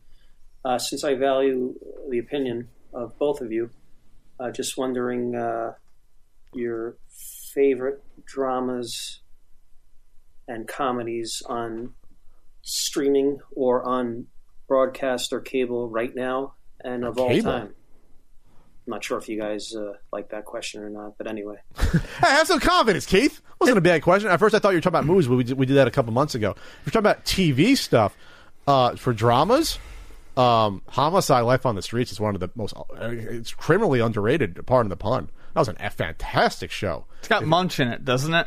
Yes, there was Yeah. crossover much. Munch, yeah. Um, and, and then Andre Braugher, that was like his, one of his big standouts. Uh, you know, one of his big things where people are like, "Holy shit, who's this guy?" Um, fantastic show. Mad Men, one of the best shows ever. I never Seen that. finished Mad Men, but I, I always say that ma- uh, there's very few dramas that I watch, very few things I watch in general with real live people in them. Uh, I mostly watch cartoons. I don't want to deal with people. Um, but Mad Men, uh, everything I've seen of it is fantastic, and I do plan on going back Oh, and finishing that fantastic. someday. Uh, I also really liked uh, the last season, not so much, but I really liked um, Oz. I thought Oz was fantastic. Never saw it. Um, I, I, I really enjoyed Oz. Um, never watched The Sopranos. Never did Breaking Bad or anything like that. I got into Breaking Bad. I think I watched the first three seasons and fell out of it. I, I like Breaking Bad. I do. um, For comedy, I know it's anime, but I love Archer. I'm in love with Archer. Um, I, didn't, and I sort of didn't get there until I say like three, four years ago. I was like, wow, this is better than I thought it originally was. I went, originally went, went back and watched most of them. I'm like, wow, yeah, there's some. This is really really funny, They're- and they're still good. Like ten years later. For me, with comedy, um, I, I don't like a lot of sitcoms. I don't like No, a I lot hate of sitcoms I don't like a lot of. TV comedy a- at all. Um, that's where, uh, like, when I watch TV, I usually want it to be something lighthearted or funny.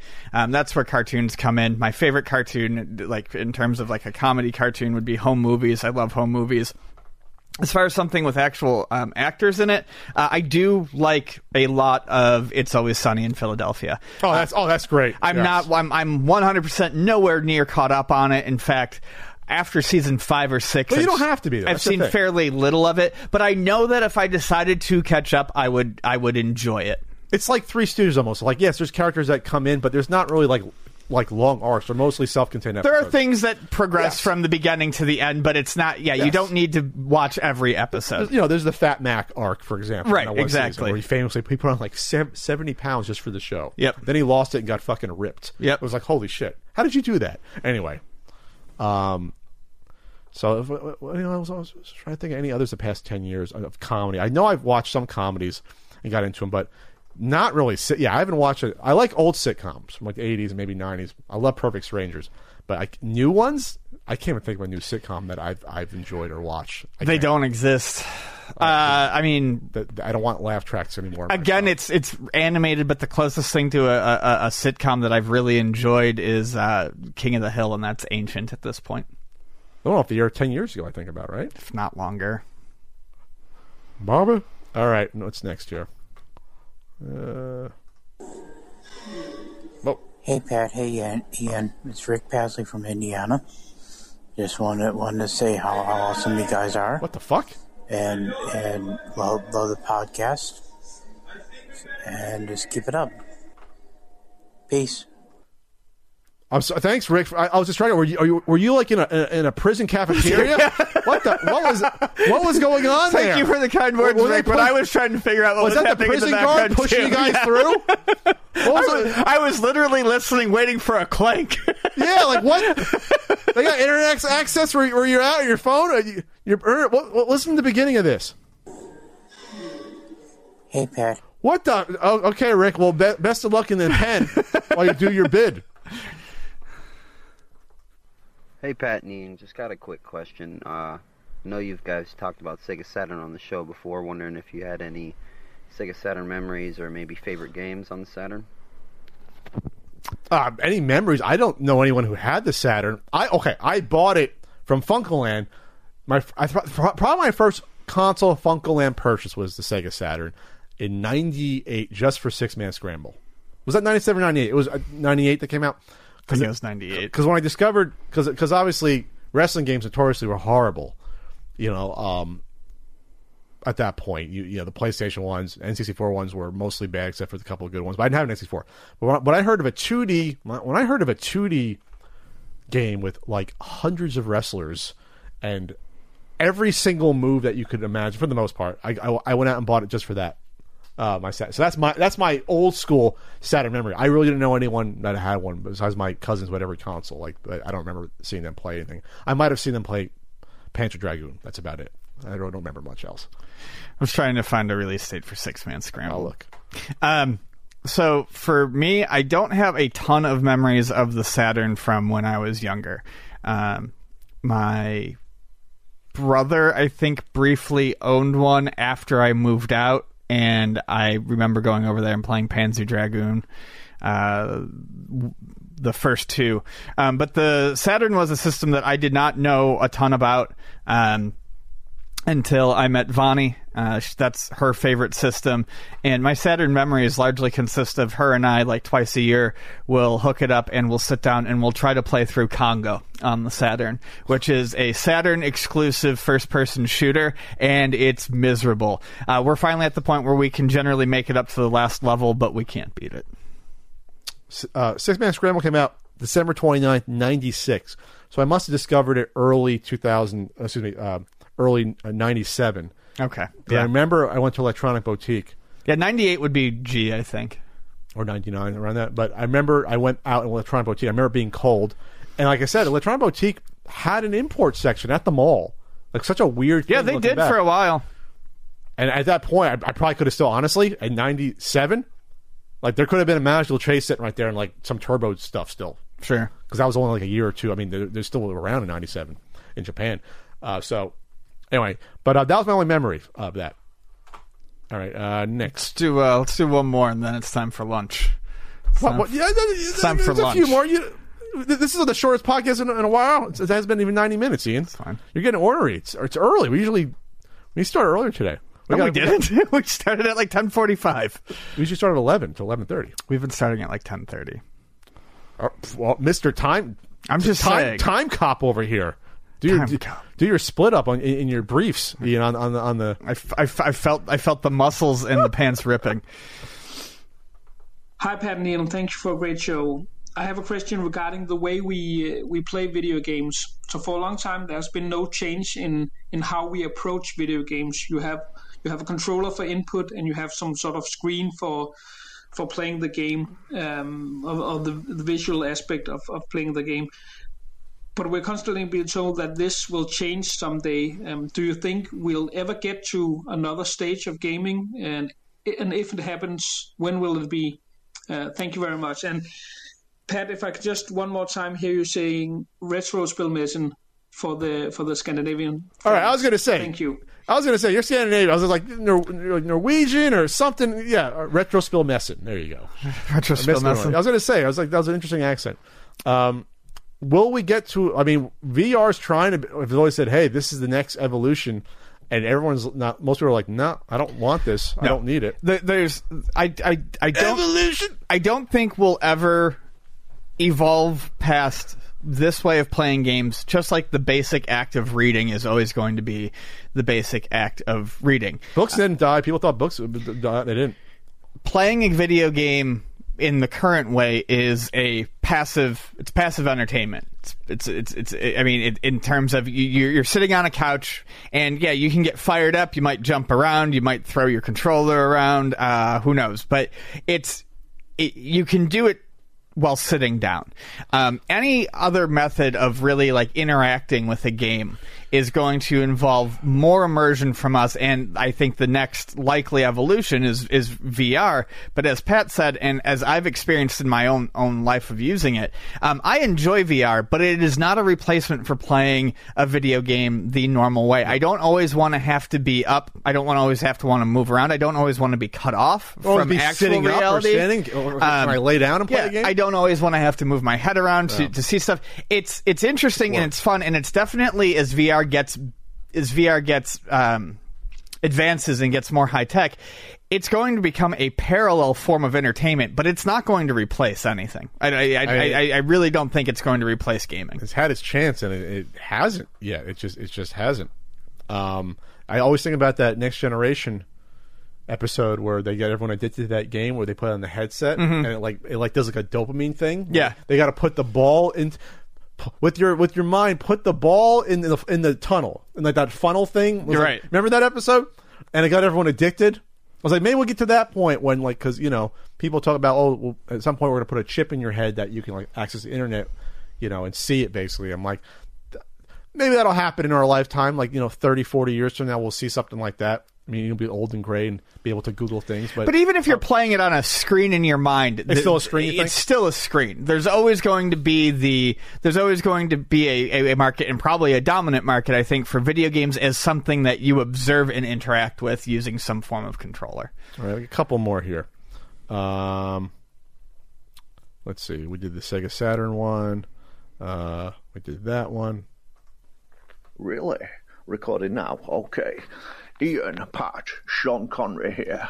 Just wanted to say, Godspeed. Thanks for all the work that you've been doing over these years. I might pop down, haunt the place up. We can discuss Nintendo or 32X games. Uh, yes, I've enjoyed it as much as I've. Running out of steam already, Sean, are you? Had the plan? You're running out of steam about 20 seconds in? enjoyed my various accents. My Russian accent, hello, I'm Russian. My Spanish accent, hello, I'm Spanish. My Irish accent, hello, I'm Irish. Uh, Tommy here from Sheffield. Oh, just you. thought I'd say Sheffield, UK. Just thought I'd say Hi Ian, hi Pat. Love the show. Listen to it while I'm at work. I still go in the office despite all this COVID nonsense. Hope you stay safe. What's your favourite Terror Brill movie or video games? It's so bad, but you love it. Terror Brill. Take care, Tommy. Thanks, Tom. You redeemed yourself there. I thought that I thought it was like okay, he's he's from she- I like I like that Sheffield. Uh, I'm trying to learn these different accents in England. There's like 17 of them. Um, I thought it'd be a better Sean Connery being that you're so close to Scotland. You're not that far, but anyway. Um, so what's a terrible game that you enjoy? Ian? Uh, Tom Sawyer for the Nintendo. It's not terrible. You didn't. It's it's an average game. I, I mean, Well, but you- a lot of people would. A lot of people would argue. Oh, in general. me. Okay. Yeah. Okay. Um, a terrible one that I enjoy. Oh man, I got I got to think to. Uh, okay, oh, most people don't like Superman on the NES. I like Superman on the NES. I did a review of it. I like Superman on the NES a lot. Yeah, I know you do. That's one. yeah, I know you do. That, that'll do, it, pig. That'll do. It. One more we got here. Um, Hey Pat, hey Ian. This is Ricky from uh, Cincinnati, Ohio. Huge, huge fan, daily listener. Um, I just wanted to ask you guys if you could revive one game series from any generation, any console, doesn't matter. If you could bring back one game series and put it on next gen or current gen consoles, which one would it be? And I appreciate you guys. I hope you guys have a good rest of your day. Thank you. thanks for that. Um, I got a couple in my head. Ian, you want to go first, or So these aren't super dead ones, but they haven't been around for at least a generation. Um, I would want to see a new Ridge Racer, absolutely. Oh, okay. Uh, I would absolutely love to see a new Ridge Racer, a new Wipeout. Wipeout got a collection released on the PlayStation 4, but it was uh, the newest game on there was actually a Vita game, and they were re-releases of PS3 Wipeout games. And I had one other one, Ridge Racer, Wipeout, and oh, Armored Core. I always every year I want a new Armored you, you Core. talk about Armored Core being the one you want to. I really would like to into. see that series come back. I want to see a proper uh, Space Quest game. I know you did the Space Adventure game. I think there'd be room uh, for Space Quest to come back for an official. Uh, would be seventh game. I think that would be um, something special. Uh, if you can pull off the pull off the humor, we've had a lot more Star Wars movies you can make fun of, and. Star Trek things you can make fun of. I mean, God, you, there's a lot to mine the past. There hasn't been a Space Quest game. Yeah, there really is. There's years tons of material for tons to of sci-fi stuff that you can go off on Mhm. with Space Quest. I think I think it would write itself, bringing it back uh, there. I say this all the time: ActRaiser, a proper ActRaiser sequel, but in modern days, I think would be amazing. I think if you ex- expand upon the sim part, you, obviously you keep the you need both. You can't get rid of one or the other. That's what makes it ActRaiser. You can maybe do it in a modern setting. You bring it back and you, build in faith and how we treat each other, and there's a way to do it. It- It's it's it's it's a spiritual game, ActRaiser, an extent. I didn't think I, you know, that's part of the experience, and there's room for that. Um, you know, having a god character and seeing how people treat each other and things like that, sacrificing and, and honor and things like that. So I think there's there's room for that to come back. And then uh, and then the easy one, which I see everyone say about why we haven't not had an F Zero game in forever. Like, Yeah. what, just why? You can have you can have your your party racing game. Nintendo should be able to put out a straight racing game, and people love that series. F Zero was great, and when Sega did the GameCube one, it was fantastic. It was very, very challenging and brutally fast, and uh, I would love to see a, a, another entry in that series Yeah. along those lines. I, I think I think it would do fairly well because I do too. I don't I don't think I mean Nintendo's like wow uh, did, did the did the GameCube one do, do horribly? I don't see why. No, and it was well reviewed. I mean, That's the one thing. Like Nintendo, I think doesn't trust their own stuff. We have three Pikmin games. We we can we can have another we can have another F Zero game. Like we can. There's Yeah. room. There's room for that in your in your first party or second party. You know, you, you know, a library of games that you're putting out. Uh, we'll get another Star Fox. People say, "Oh, that's Star." We'll get another Star. We'll get another Star Fox eventually. I guarantee you there'll be there'll be one on the Switch. We'll do that, or, or if not, just try to re-release the the Wii U one. I'm surprised they haven't done that. yeah, yet. fix that one up a little bit. Just, just do that and add some more missions there. Well, thanks for thanks for that. Uh, those those are some inter- interesting ones this time. Go to, Interesting. go to anchor.fm slash the podcast. And you can also drop us a tip there if you want. You can, you can do a do a tip there, or you can or you can have the Patreon as well, or you can join uh, become a become a, a, a member on YouTube as well. Click the join button. All right, that's it for the podcast. As Ian is Ian is hungry. I'm all of a sudden ravenously Uh, hungry. oh, we had an update uh, during the show. Oh. Speaking of Frank Cifaldi, his mug is in Game Informer magazine as part of Not for Resale. Game Informer covered uh, Not for, Not for Resale video game store documentary, the latest issue. Oh, we we kind of knew it was kind of coming, but um, I, I, I got a tweet about. it. I asked for a, a higher res picture of it um, there, and I just received it. So wish I had- Lovely. wish I had that in the beginning of of, of the, the the show. There, it's a small little article. It's like a less than half a page, but there you go. I think it's one picture. It's uh, Frank. The other one is looks like Kelsey in the store. So you got the the whole Video Game History Foundation crew featured there. Frank Frank getting his name out there. He's he's, he's, he's blowing up on us here. Uh, the other thing that someone uh, tweeted at me was there's a re-release or uh, what where was it? The ActRaiser. Speaking of ActRaiser, uh, I think I guess I guess they're re-releasing the symphonic album. I think someone tweeted that at me. Oh yeah, they find it. did. Yep, I saw it. It's uh, it's getting a vinyl pressing. Oh, yeah, I might have to. Is it, so that that's the, that's the the '90s symphony. It's the same recording. It's not a new recording. I mean, it's excellent. Um, so that's that's great news. Maybe that means we'll get a new ActRaiser game while I'm still alive. That would, that would be fantastic. Original soundtrack and symphonic suite CD and vinyl editions are now available to pre-order from Way- Wayo Records, Japanese mu- music original production. So there you go. So you get both the soundtrack, oh, the soundtrack and the symphonic. Oh, Yep. Double digipack CD edition. You get both. Nice. Or two twelves. Sixty-eight minutes. Yeah, that sounds nice. That'd be both. Six- 60 minutes, right? Sixty-eight minutes for both. Yeah, that makes sense. Two LPs, twenty-eight. Tracks. What a great idea to put it, put them together there. The LPs are different. Are- are okay, but this obviously this it's two two CDs. Okay, it's two CD set, and then it's a, it's a, it's, a, it's, like it's, like it's different sets. Two individual sleeves for the LPs. Looks like okay. Interesting. All right, you know what? Maybe Pat maybe get, Pat gets a record player. Maybe, maybe Pat tries to get that Cheetahmen uh, release, that clear one. Finally, I almost bought it a couple times. Oh, I forgot about That that. pressing they did like Yeah. a few hundred of them. Uh, it wasn't official, but I almost got it. All right. NES Marathon this Saturday. Go to NES, NESMarathon.com for more information to donate. We appreciate it. It's going to be a fun time. Limited Run is sponsoring it. We're going to have giveaways uh, from Ban- Bandai Namco, uh, some codes. I'll give out some uh, codes as well, and uh, maybe a couple other friends that I'll talk about with Ian uh, off, off, off, off mic here. I'll talk, talk to him about maybe we'll have some more giveaways to go. Woo! We'll see you for some ch- chicanery on Saturday. That's right. Take See you. Saturday.